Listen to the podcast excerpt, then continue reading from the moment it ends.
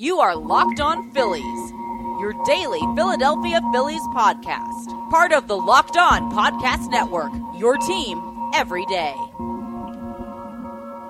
What's going on, guys? I'm Tim Kelly. This is Locked On Phillies. It is Tuesday, May 7th, and hopefully you put in a better performance at work today than the Phillies did last night it's one thing to lose and lose in a relatively big manner. Sometimes during a 162 game season, that's going to happen. The Cardinals, for example, lost 13 to 5 on Sunday Night Baseball two nights ago, and then they rebounded to win big last night at the Phillies' expense. For all we know, the Phillies may do that tonight, and they kind of need to. But the bigger red flag to me is that this last night was one of the most lifeless performances that I can remember a Phillies team turning in.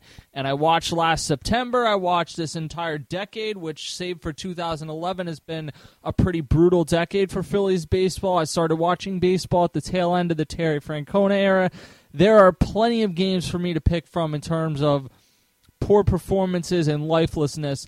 But this wasn't even a game where the Phillies showed no life after being put in a big hole by their starting pitching.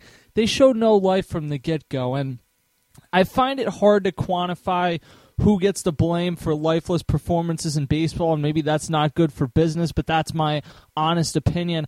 I also find it difficult to assign blame based off of one game, but last night the lack of energy to me was especially apparent. Does some of that go on Gabe Kapler? Probably, but I subscribe to the belief that there's only so much a manager can do on a night to night basis to inspire players. You're professionals. The Phillies had the Phillies have had what I think is a schedule that borders on being unfair in terms of how their off days have been laid off, laid out in terms of not having off days in between changing time zones. There may be a legitimate gripe there, but it, it doesn't really matter. The schedule's the schedule. That's part of the gig and so I, I think being lifeless goes on the players themselves. Gabe Kapler isn't out there every night or isn't out there any night playing and you know th- this isn't uh, some movie where the coach goes in and gives some giant inspiring speech before the game every night that you do this 162 times a season it's on you as a professional to go out and either play or don't play. And last night the Phillies showed no life. Vince Velasquez again,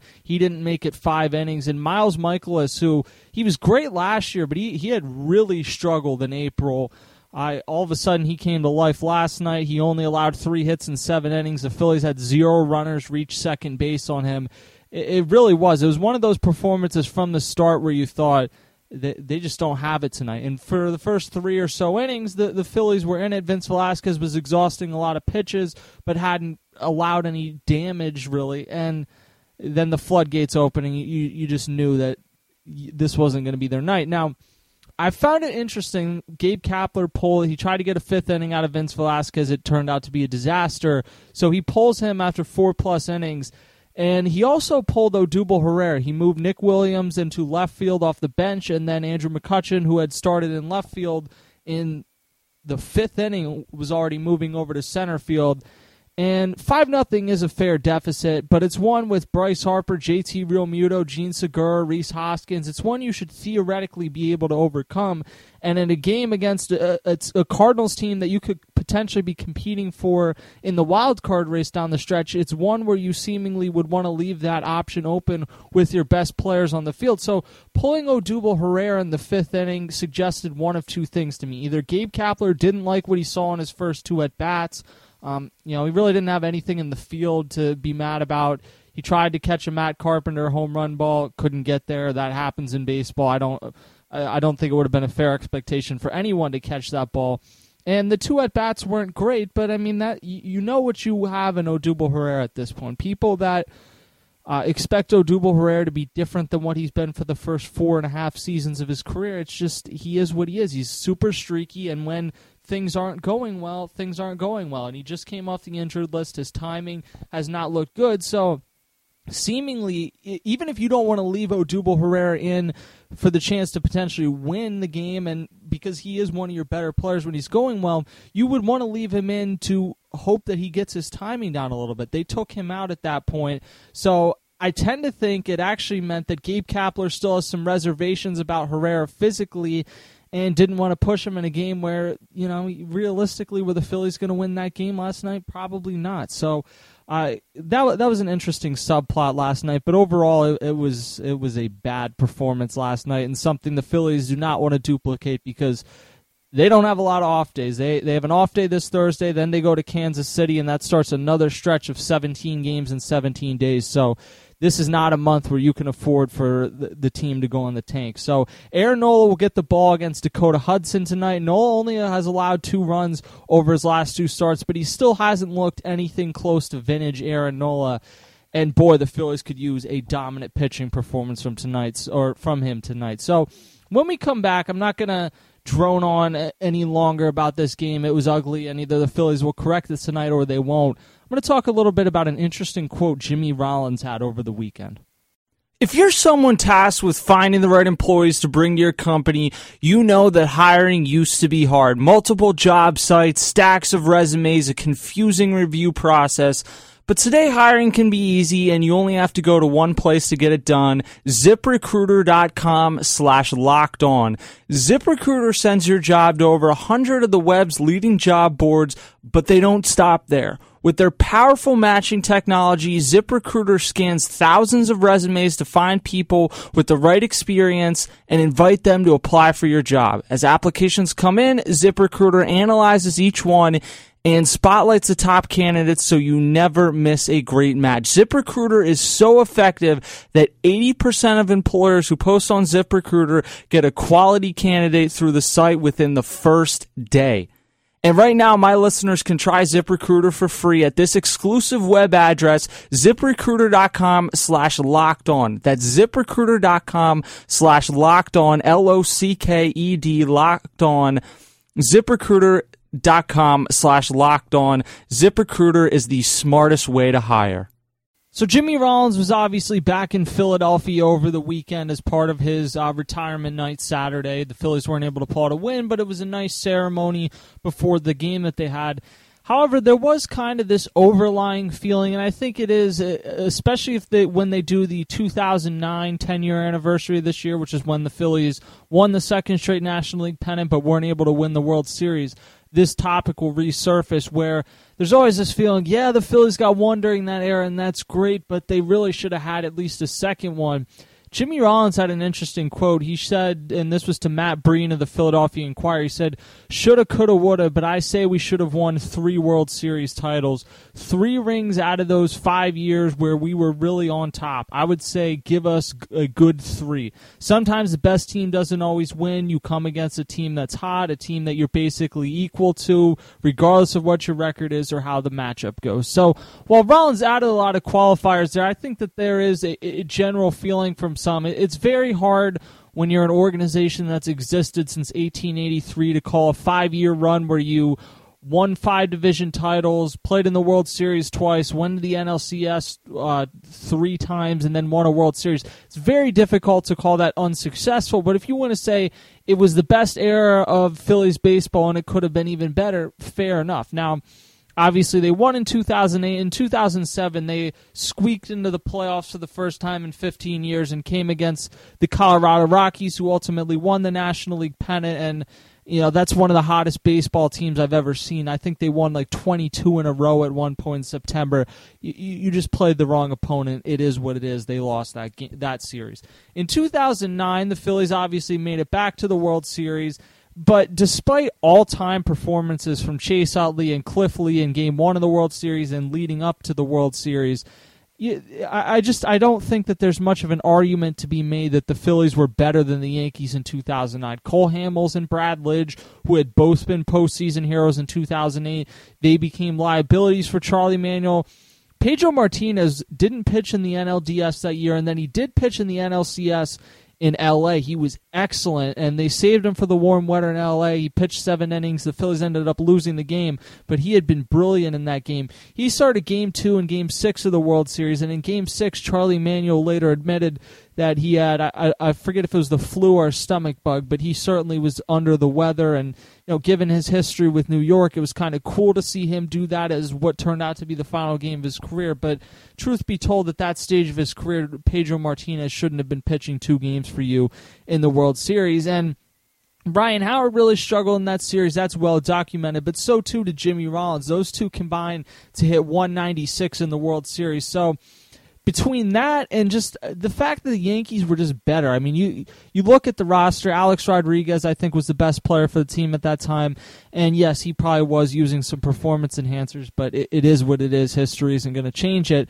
Derek Jeter was on that team, who will be a first ballot Hall of Famer next year. Mariano Rivera was the first unanimous Hall of Famer. CC Sabathia is on the edge. He's going to have a very interesting case, but at that time, he was one of the best two or three pitchers in baseball. AJ Burnett, that was really his one one really strong year in New York. Robinson Cano has been the best player in the sport or one of the five best players in the sport for different stretches in his career.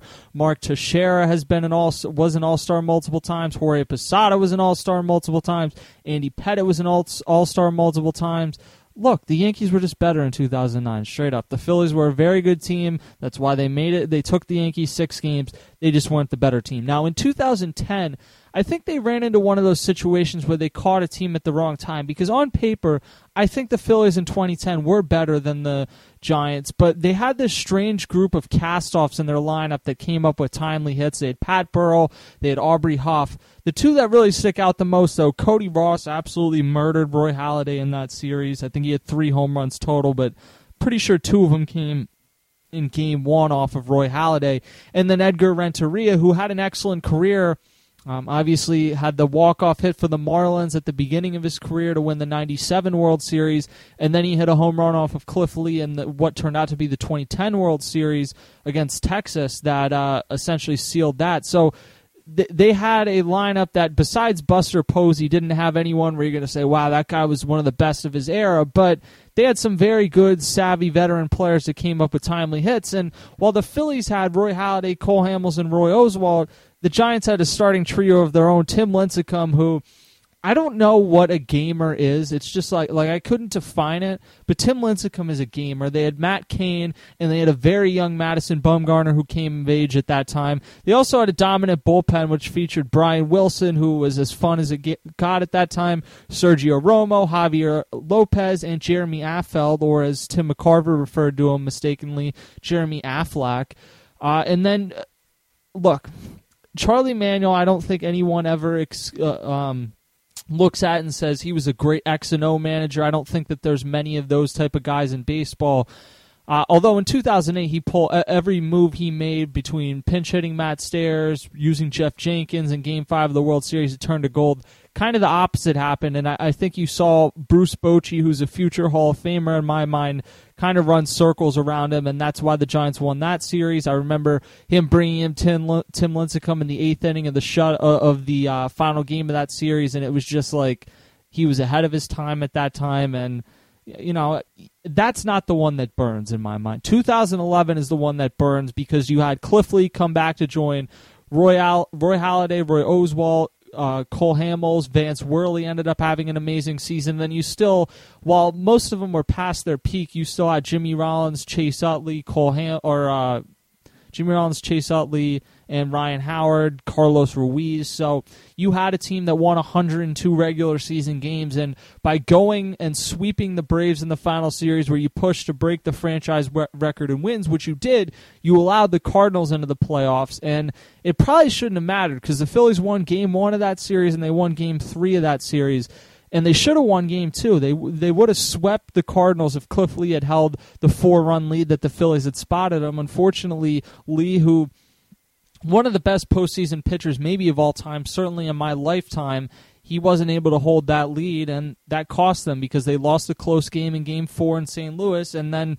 You know, you know how Game Five went. It, it was a classic game, but Roy Halladay allowed that one run in the first inning. It was a triple from Rafael Furcal to lead off, and then I believe Skip Schumaker, who's a first base coach somewhere now, I think it's the Padres, but he drove him in, and that was all Chris Carpenter need. Halladay, I, I will not. Uh, it, it's a shame that that loss marred what Halladay did because he threw 33 pitches in that first inning, gave up a run, and I'm like, wow, this is this is going to be a clunker. He's going to go four or five innings, and he went eight innings in that game. He went eight innings, allowed one run in, an elimination game, and that wasn't enough because Chris Carpenter pitched a complete game. Ryan Howard obviously tore his Achilles on the final play, and that was that. But I remember listening to Darren Daulton, who was on the radio at that time, Um, and he essentially said, I think whoever wins this game is going to win the World Series. And, you know, you can say it's a stretch to say, well, if the Phillies won this one game, that guarantees they would have won two more series. But the Cardinals won that one game. They did win the World Series. And the Phillies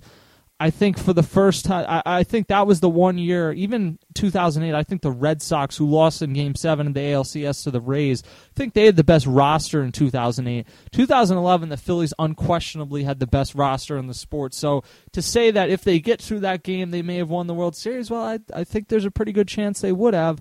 Unfortunately, that isn't ultimately what happened. You did get a classic World Series between the Rangers and the Cardinals. But uh, yeah, obviously Philadelphia wishes that had gone differently.